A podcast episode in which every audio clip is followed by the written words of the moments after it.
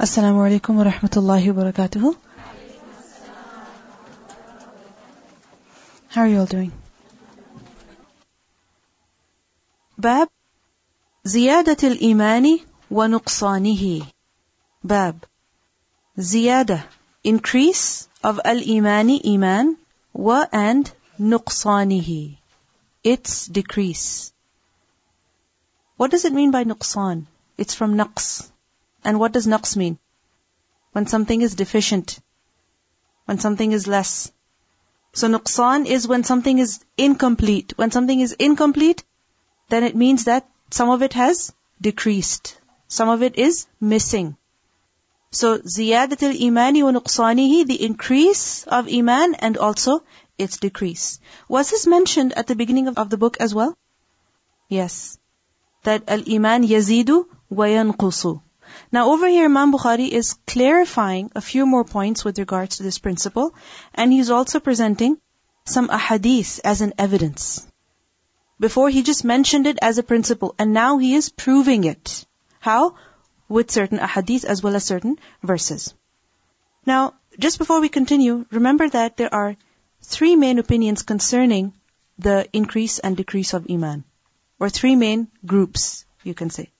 The first group, which are known as the Murji'ah or the Jahamiyyah, their opinion is that all people are the same in their iman, in their belief. All people are the same in their belief because they say that iman is only tasdeeq, it is only affirmation, it is only iqrar in your heart. So the iman of, for example, you and I is the same as the iman of the Prophet ﷺ. Do you understand what they mean? That everybody's level of iman is the same. A person who commits a major sin, even his level of iman is the same as the level of iman of Jibril and Mikael. That everyone's level of iman is the same. Why? Because iman is only iqrar. So even if a person commits a major sin, he knows that yes, Allah is the only Lord. And Jibril also affirms that Allah is the only Lord. So they're the same in their iman. And they say iman does not increase and decrease. However, is this correct? It's not correct. Why? Because Iman, first of all, is not just iqrar. It's not just tasdeeq. But rather it includes actions as well as statements as well as the state of the heart. And secondly, we know that people are not the same in their Iman.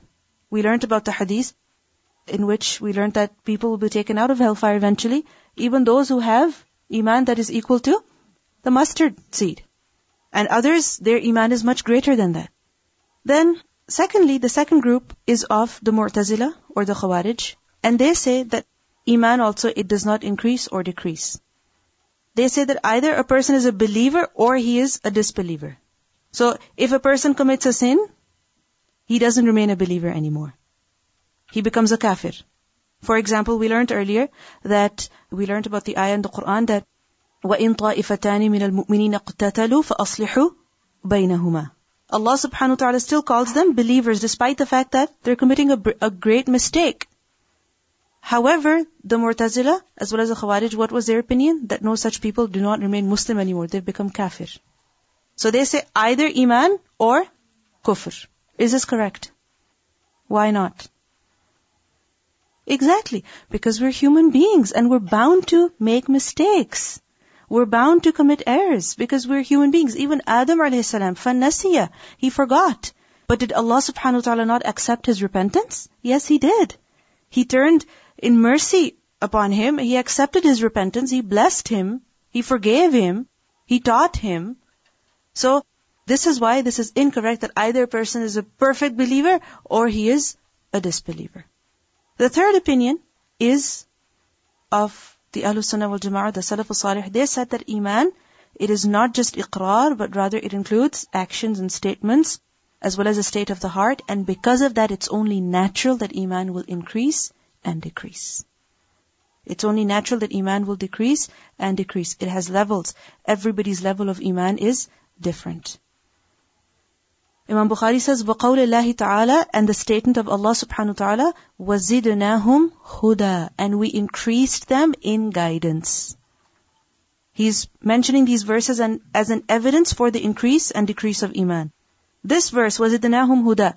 What is it about? Who is it about? The Ashabul Kahf. إِنَّهُمْ فِتْيَةٌ آمَنُوا بِرَبِّهِمْ وَزِدْنَاهُمْ huda. They believed in their Lord and Allah increased them in guidance. Now what does huda mean? Remember two types of guidance. First of all, knowledge and secondly, the ability, the tawfiq to do action. So Allah increased them in action, meaning He taught them, He gave them tawfiq to do something, to perform righteous action. So zidna, Okay, and with the performance of righteous action, with the increase in knowledge, a person increases in his iman. So this is an evidence that iman increases.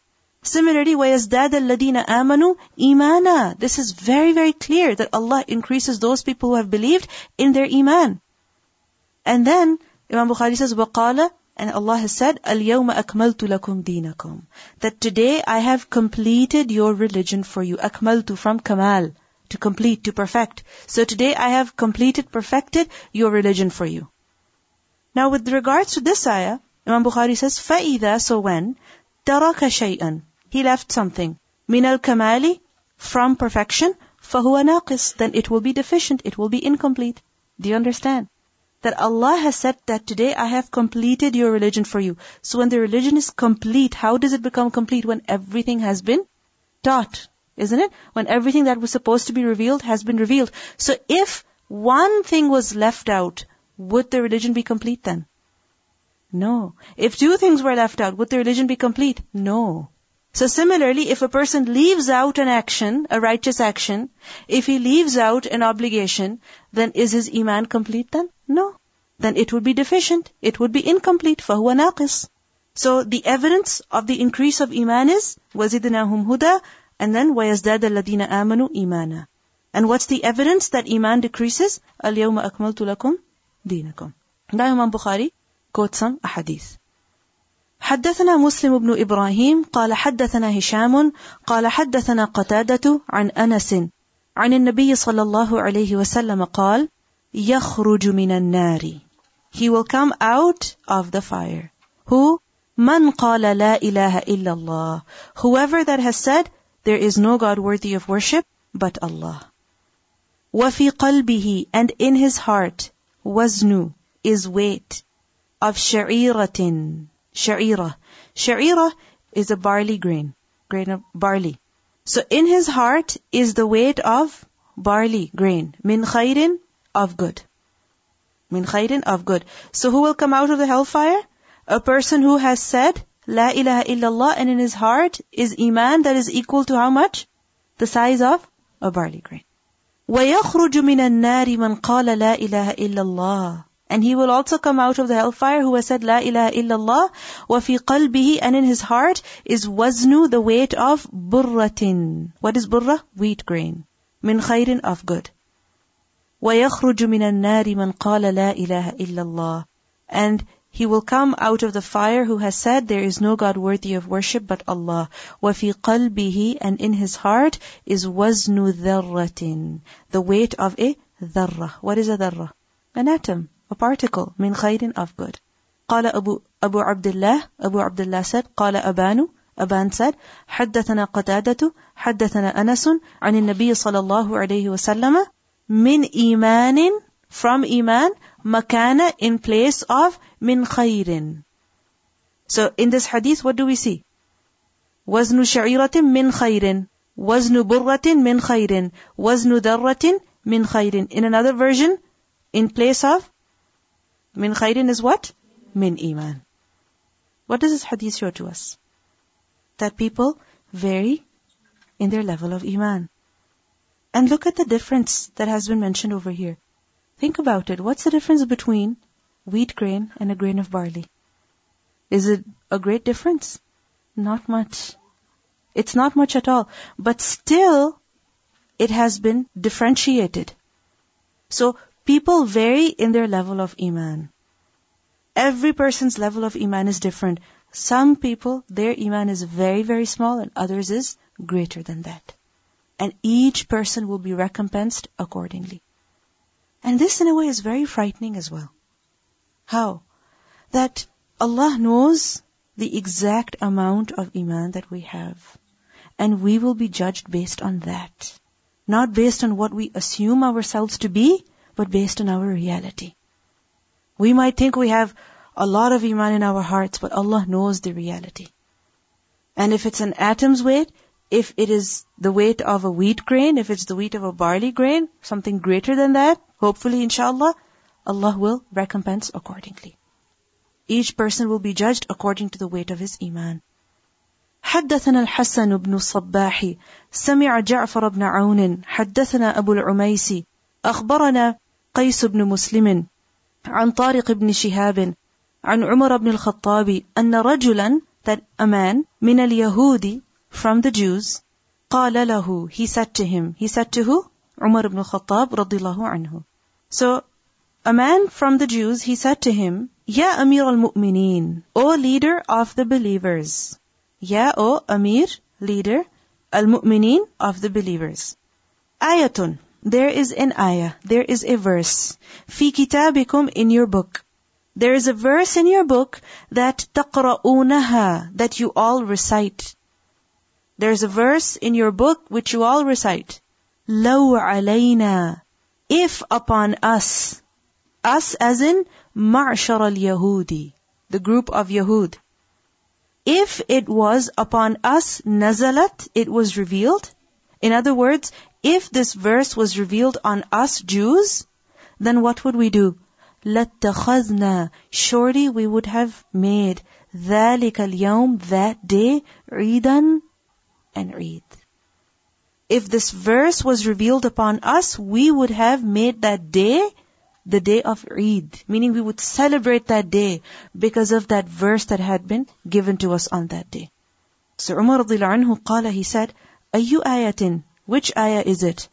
قال, the Jew replied, اليوم أكملت لكم دينكم وأتممت عليكم نعمتي ورضيت لكم الإسلام دينا. That today I have completed your religion for you and I have perfected my favor upon you and I have approved for you Islam as religion. And this ayah is in which surah? Surah Al-Ma'idah. And Umar anhu, he said, قَدْ عَرَفْنَا ذَلِكَ الْيَوْمِ Certainly we know that day meaning we certainly know about the day when it was revealed. وَالْمَكَانِ and also the place الَّذِي نَزَلَتْ فِيهِ in which it was revealed. We know about the day and also the very place when this verse was revealed. Upon who? على النبي صلى الله عليه وسلم. And when was it revealed? وهو قائم while he was standing بعرفة at Arafah. When? Yawma Jumu'ah, on the day of Friday. In other words, this ayah was revealed when? On the day of Arafah at Hajj. On which day? Day of Friday. Yawm Jumu'ah. There are many things that can be learned from this hadith. But primarily, what does this hadith show to us? The context in which that verse was revealed. What was the context? When was it revealed? At Hajjatul Wada, on the day of Hajj, on the day of Arafah, Friday. And this verse shows that on that day the religion was completed and perfected. Why is Imam Bukhari mentioning this over here? Because that is when the revelation was completed. In other words, before that it was incomplete. So similarly, if a person performs all of the religion, then his iman is complete. And when he leaves out something that is mandatory, that is obligatory, then it would be incomplete. His iman would be incomplete. And if you think about it, that Jewish man, he said to Umar anhu that if we received this ayah, we would celebrate Eid. And look at the response that Umar anhu gave, that yes, that day is very special to us. Because it's the day of Arafah. The day right before Eid. Isn't it so? And the day of Arafah is so special because that is the day when the Hujjaj stand and make dua to Allah subhanahu wa ta'ala. That is the day when Allah subhanahu wa ta'ala releases many people from the hellfire. So that is a very special day. So there's a very interesting thing that we learn from this, that blessings, when we receive them, how do we celebrate? By ibadah. And not just by, uh party. I mean, there's no harm in celebrating, of course, which is why the day of Eid is the day of eating and drinking and remembering Allah subhanahu wa ta'ala, being happy. However, this ayah was revealed on a day which was very special, on a day that people are meant to worship Allah subhanahu wa ta'ala. On the day when the rest of the people who were not performing Hajj, what are they supposed to do? Fast on that day. When the Prophet ﷺ was given victory, what was he told? إِذَا جَاءَ نَصْرُ اللَّهِ وَالْفَتْحُ وَرَأَيْتَ النَّاسَ يَدْخُلُونَ فِي دِينِ اللَّهِ أَفْوَاجًا فَسَبِّحْ بِحَمْدِ رَبِّكَ وَاسْتَغْفِرْهُ So this is an etiquette that we learn, that on the receival of blessings, what are we meant to do? Be more grateful to Allah. Worship Allah more. Bab az-zakatu min al-Islam. Zakat, meaning giving zakat, is a part of Islam. Could this principle not be derived from the hadith Buni al-Islamu ala khamsin? That was mentioned very early on in the chapter? Yes, of course it could have been. But Imam Bukhari mentions each and every one of them separately. He mentioned salah separately, and now he mentions zakat separately. He mentions saum separately as well, qiyam separately as well. Why? Because he's giving importance to every single one of the pillars. So, az-zakatu min al-Islam. That is a part of Islam, it completes your religion. If a person does not give zakat, then his religion is deficient, it is incomplete. وقوله and his statement وما أمروا إلا ليعبدوا الله مخلصين له الدين وما أمروا and they have not been commanded إلا except Meaning people have been commanded to do what? لِيَعْبُدُ اللَّهَ That they should worship Allah. But how should they worship Allah? مُخْلِصِينَ لَهُ الدِّينَ Making their deen sincere to Him. And ad-deen over here means ibadah. That when they worship Allah, they should worship Him with sincerity. And secondly, حُنَفَاء وَيُقِيمُ الصَّلَاةَ and that they should establish the salah وَيُؤْتُ الزَّكَاةَ and they should give the zakah وَذَلِكَ دِينُ الْقَيِّمَةِ and that is the correct religion. Why is Imam Bukhari mentioning this verse over here? That when a person gives a zakat, then his deen is qayyimah. Then his deen is right, correct, and proper. Without zakat, the religion of a person is incomplete. It is not proper. So giving zakat is a part of deenul qayyimah. Now, in this verse, one thing that must be understood is that a deen, religion, over here means ibadah, and that includes every single command that Allah subhanahu wa ta'ala has given. Any amr, any command that Allah has given, what is it? Doing it is an act of worship. It is ibadah. But how is a person required to perform ibadah? Two principles. What are they? First of all, mukhlisin lahuddin. Mukhlisin, with ikhlas. The opposite of that is shirk. And secondly, as hunafa. What does mean by hunafa? Hmm? Hunafa, focused, devout, right? And how can a person be truly devout? When he performs his worship in the right way, in the best way. When he adopts the truth and he leaves all other ways.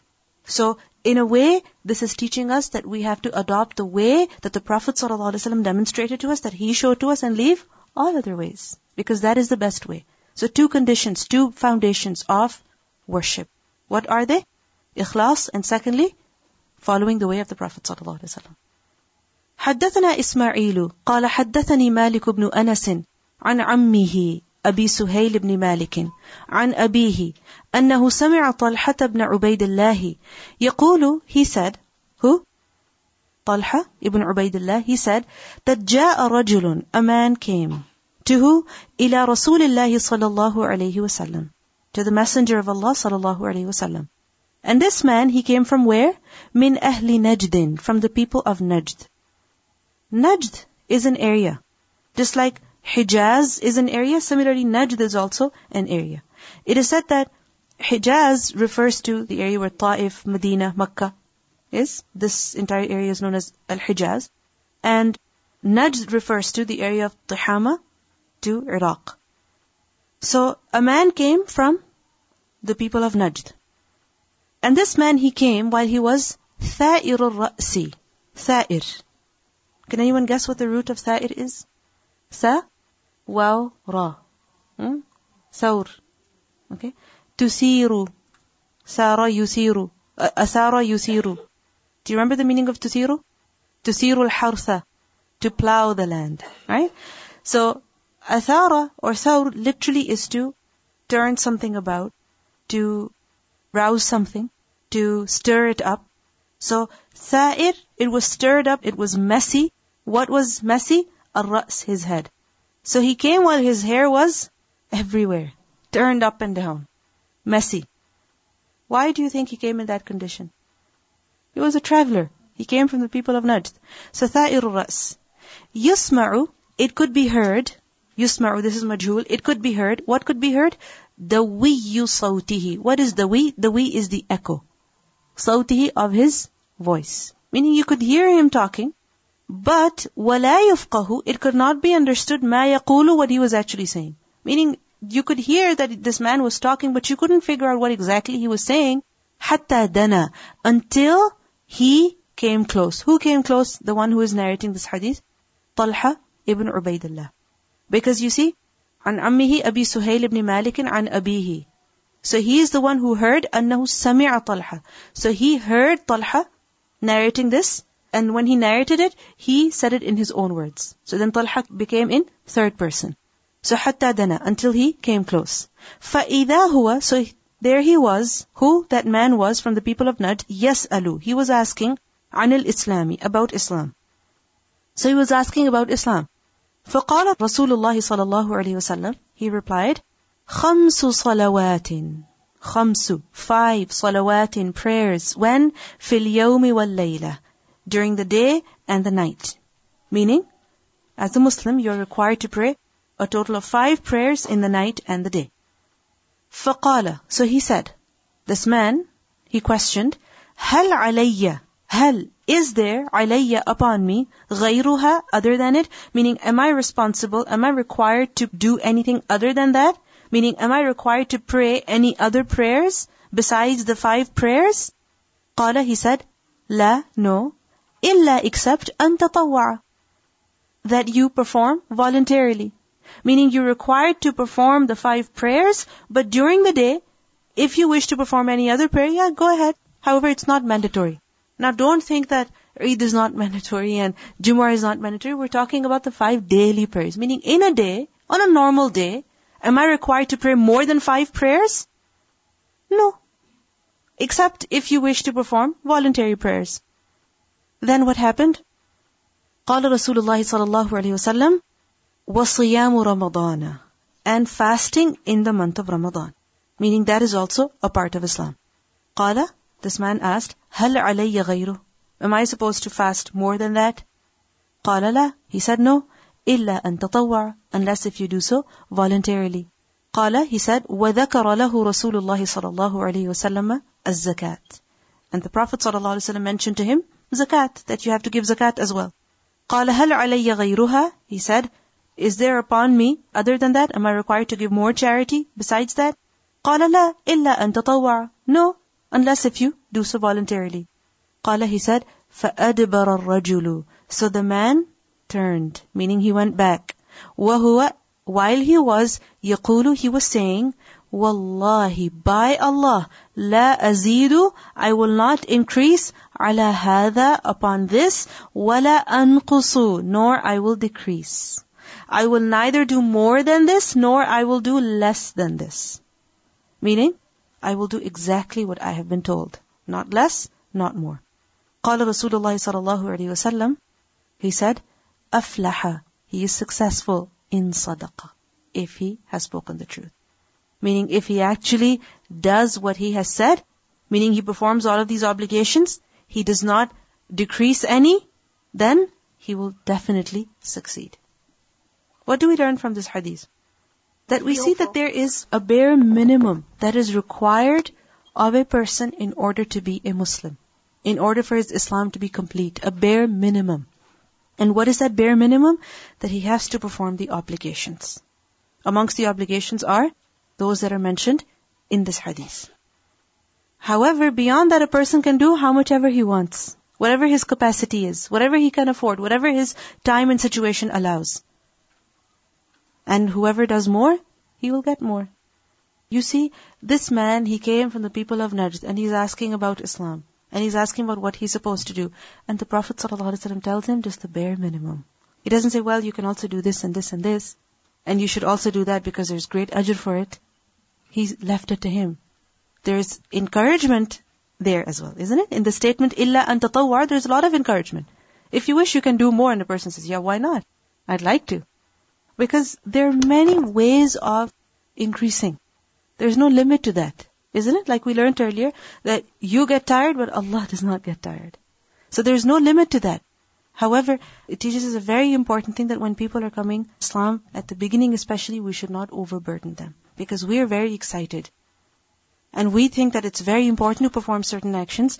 However, look at from the other person's angle as well. How much can they do? So give to the people what they can take. Everybody's level is different. But if a person has kept a fast in the month of Ramadan and he's done the bare minimum, it is acceptable.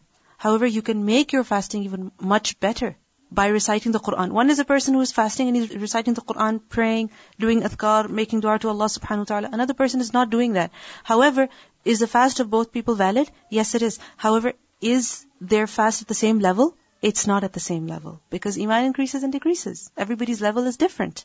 But this hadith teaches us that there is a bare minimum requirement. And when a person fulfills that, then he is successful, inshallah, in the hereafter. But obviously, his success will be according to what he has done. Just like we learned from another hadith that if a woman performs her obligations, is dutiful, obedient to her husband, then she may enter paradise from whichever door she wants. But this doesn't mean that a woman should not bother praying sunnah and nafil and doing extra ibadah saying that, oh, I can enter paradise from wherever. I mean, how much ever you will do, that is what you will get in the hereafter. Okay, let's continue. Bab ittiba'ul janaizi min al-iman. Ittiba'u, following. Al-janaiz, the funerals, it is min al-iman. This is also a part of iman. What does it mean by following a funeral? Going with it. Where? To the graveyard. because the janaza is it to be performed in the graveyard no when the janaza is performed, meaning when the prayer, salatul janaza is performed, then the body has to be taken to the graveyard. And then it has to be buried as well. So a person who goes and prays the janaza and then also takes the janaza to the graveyard, this action is also from Iman. حدثنا أحمد بن عبد الله بن علي المنجوفي قال حدثنا روح قال حدثنا عوف عن الحسن ومحمد عن ابي هريره ان رسول الله صلى الله عليه وسلم قال من اتبع جنازه مسلم من اتبع whoever follows جنازة the funeral مسلم of a Muslim but how does he follow it إيمانا with iman واحتسابا and also with calculation meaning expecting reward وكان and he is معه with him with who with the Muslim who has died حتى until يصلى عليها he is prayed upon meaning his salatul janaza is performed he is there ويفرغ من دفنها and he يفرغ he becomes free من دفنها from its burial whose ha refers to the mayyit the person who has died فإنه then indeed he يرجع he will return من الأجر with ajr that is بقي قيراطين of two qirat. What is qirat? Qirat is a certain weight. Okay, it's a certain weight. So he will return with the reward of double qirat. And how much is this qirat? كل قيراط each qirat مثل أحد equal to Mount Uhud. So just imagine a person who goes, performs the janazah, and then also goes to the graveyard and is present at the burial as well, then he will get the reward of how much? Double qirat. Each qirat, the weight of Mount Uhud. وَمَنْ صَلَّى عَلَيْهَا And whoever prays upon it, ثُمَّ رَجَعَ And he returns, قَبْلَ أَن تُدْفَنَ Before it is buried, فَإِنَّهُ Then indeed he, يَرْجِعُ He will return, بِقِيرَاطٍ Only one qirat. Only one qirat. Who will get only one qirat? The one who only performs the janazah. And who will get double qirat? The one who goes for the burial as well.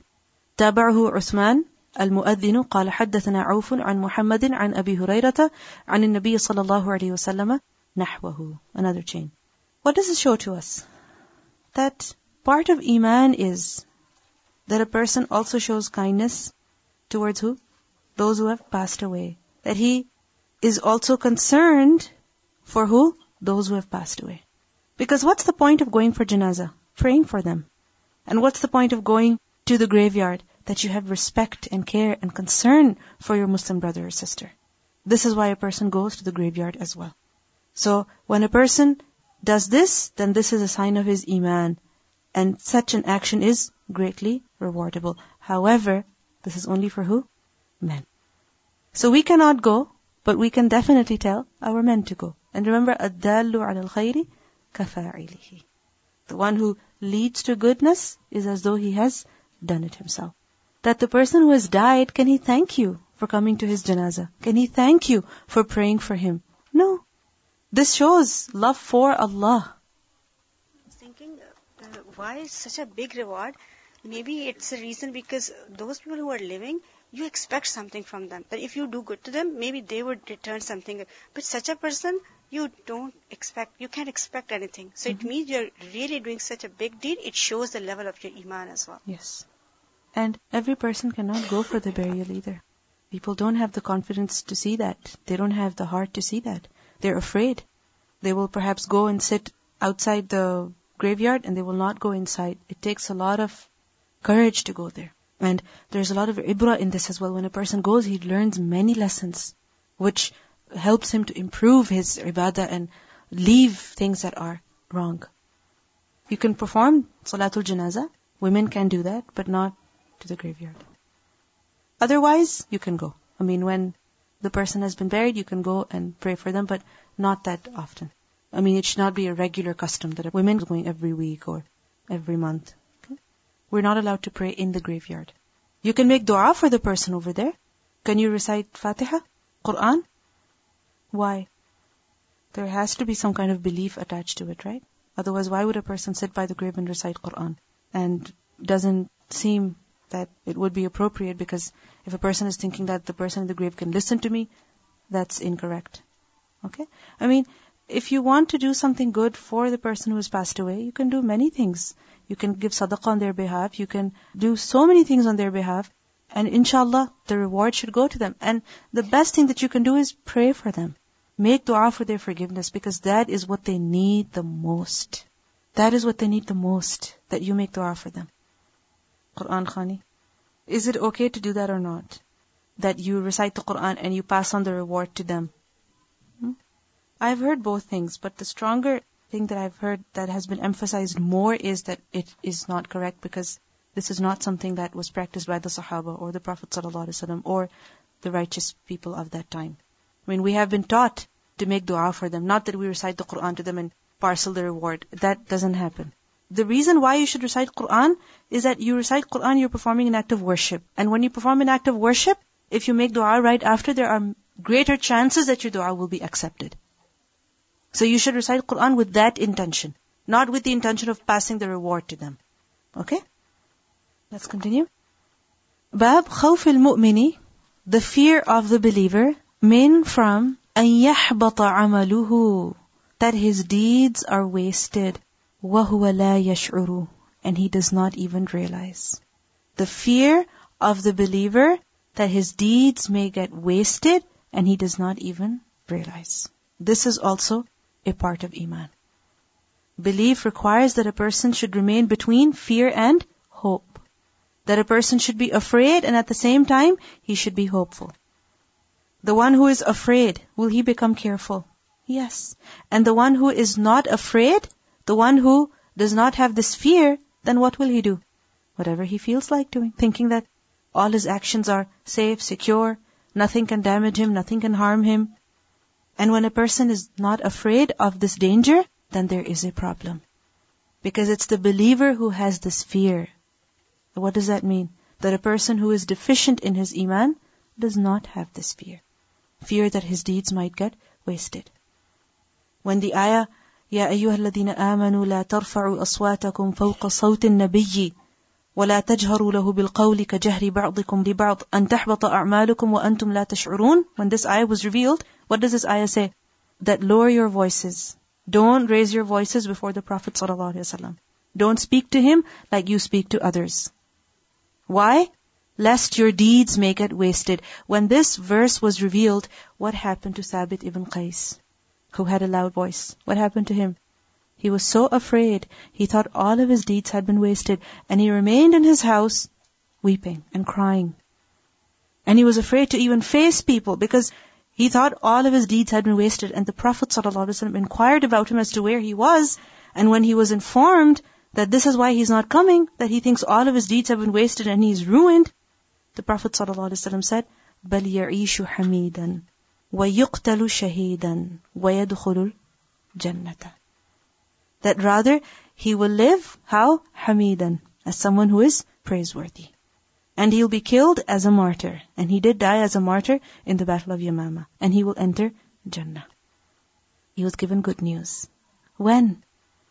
Because of the fear that he had. When a person is truthful, because he was very truthful, sincere in his realization, in his guilt, he really honestly, genuinely felt bad. So when a person feels like this, when he's honest, then Allah elevates him. And when a person is afraid, when he has that genuine fear, then Allah will also protect him. When a person is genuinely afraid that his deeds might get wasted and he takes all of his deeds seriously, then Allah will also protect him. So he was truthful and he was afraid and look at the reward that he was given. The Prophet ﷺ said that he will live as a praiseworthy person, he will die as a martyr and he will enter Jannah. What do we do? When we realize that we have done something wrong, we give ourselves so many excuses, so many reasons, so many explanations, and we think all of our deeds are safe and secure, nothing can damage them. Nothing can happen to them. He was a sahabi of the Prophet ﷺ who prayed with him in the masjid, who did many things with him. He saw him. And imagine, he was afraid that his deeds had been wasted. We are nowhere near his level, but yet we think all our deeds are secure and safe and nothing can harm us. So this is why Imam Bukhari, he writes the separate bab that khawful mu'min, the sincere believer, he should be afraid. The true believer should be afraid that his deeds might get wasted and he does not even realize. What is it that wastes our deeds? What is it that corrupts them? You may have performed a lot of good deeds, we may have. However, what is it that can damage our good deeds? Riya, showing off. Similarly, backbiting, committing sins, kibr, pride, change of intention, jealousy, hypocrisy, and also you see, the state of the heart constantly changes. It constantly changes. A person may be rightly guided, but his intention gets corrupt. He becomes greedy for dunya. And the person who was guided becomes misguided. وَاتْلُ عَلَيْهِمْ نَبَأَ الَّذِي آتَيْنَاهُ مِنْ آيَاتِنَا فانسلخ منها فأتبعه الشيطان فكان من الغاوين فمثله كمثل الكلب إن تحمل عليه يلهث and then تتركه يلهث this person Allah gave him his ayat the knowledge of his verses but then eventually what happened? He clung to the dunya, ولكن أخلد إلى الأرض. He clung to the dunya. He became greedy for this world. And the person who was guided, he became misguided. Allah says, وَلَوْ شِئْنَا لَرَفَعْنَاهُ بِهَا Allah could have elevated him with the deen. But he did not want the deen anymore. He wanted dunya. His focus shifted. His heart got corrupted. Idlal, misguidance. This can also corrupt a person's deeds. And we should be very, very afraid of this. A person may appear to be very righteous. He may perform the deeds of a very righteous man, but he may end up in the fire of hell because of the last actions that he performs. Because of the things that he says at the end that waste his deeds. No person can say, that I will remain guided forever and I will remain like this forever because anything can happen in the future. Shaitan is after us. This dunya is full of tests and trials and temptations. Therefore, we must pray to Allah subhanahu wa ta'ala to protect our iman, to protect our deeds. And this is what should keep us afraid all the time. And this fear should make us do more and should make us careful careful about what we say and careful about what we do and careful about how we look and how we behave and how we respond and how we deal with others. This fear should keep us straight. So خوف المؤمن أن يحبط عمله وهو لا يشعر. وقال إبراهيم التيمي and Ibrahim التيمي is one of the scholars. He said ما عرضت قولي على عملي إلا خشيت أن أكون مكذبا ما عرضت whenever I have presented قولي my statements على عملي against my actions whenever I have presented my statements against my actions meaning whenever I have compared what I say to what I do خشيت I'm afraid that akuna mukaddiban, I would be a liar. That I am a liar. I am afraid that whenever I compare my actions, my words to my actions, I would be a liar. Why? Because I say much and I do nothing. The words are so great, but the actions are so minimal. They are so less, they are so small. On the zahir, there is an image of piety. On the zahir, there is an image of righteousness. But in reality, I know about what I do and what I don't do. This was the humility of the people of the past. They knew that their words could never match their actions. And we think righteousness is all about our words, what we say. That if I can quote a hadith, if I can quote a verse of the Quran, I'm so righteous, I'm so knowledgeable. Okay, you can quote it. But what about our actions? If we honestly compare what we say to what we do, where do we stand? Or do we give ourselves excuses? وقال and he said, who said? Ibn Abi Mulaykata. Ibn Abi Mulayka, he said, أدركت I have met. I have met who? ثلاثين من أصحاب النبي صلى الله عليه وسلم. I have met at least 30 companions of the Prophet صلى الله عليه وسلم. And كلهم, every single one of them, يخاف النفاق, he would fear hypocrisy على نفسه, upon himself. He feared hypocrisy for himself. ما منهم أحد, there was not even one of them, يقول who would say that إنه على إيمان جبريل, that he is on the iman of Jibril, that his iman is the same as that of Jibril wa Mikael and the iman of Mikael. He said, I have met over, I have met 30 companions and each one of them was afraid of becoming, of being a hypocrite. And not even one claimed that his iman was perfect. His iman was like that of the angels. And we see that even Umar anhu, even he was afraid of hypocrisy.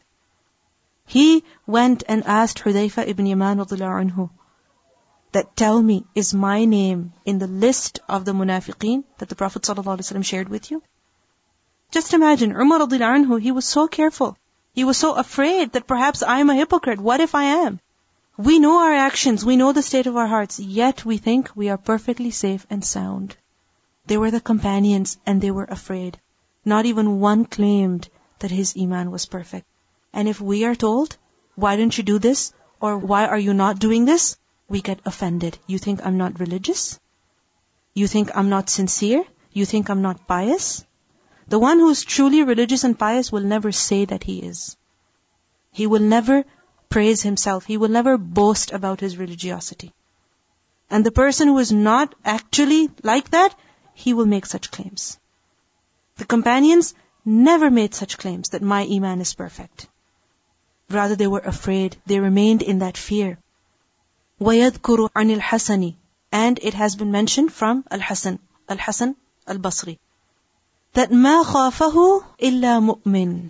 None fears it except a believer. Fears what? That his deeds may be wasted. ولا أمنه and none feels secure from it إلا منافق except a hypocrite. Who is afraid that his deeds might get wasted? The believer. And who feels secure that his deeds will never be wasted?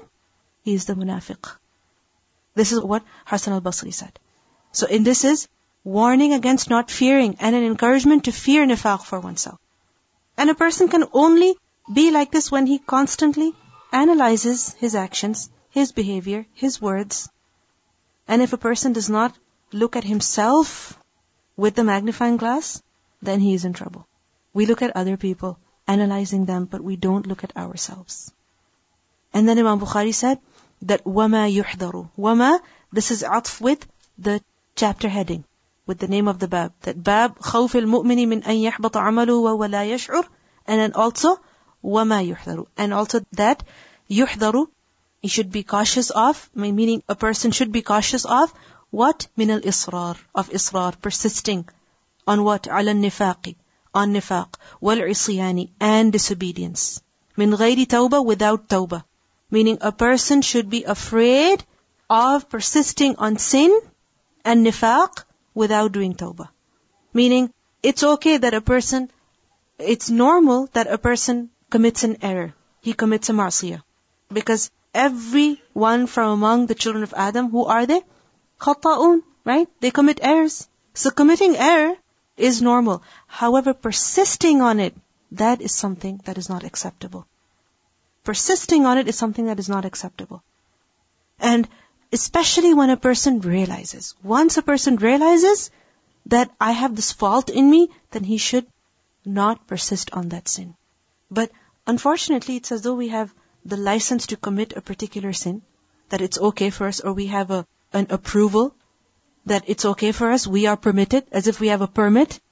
What permit do we have? Because we give ourselves excuses. No, it's different in my situation. It's different in my situation. No. Whatever is wrong is wrong. And you cannot do it, especially when you realize.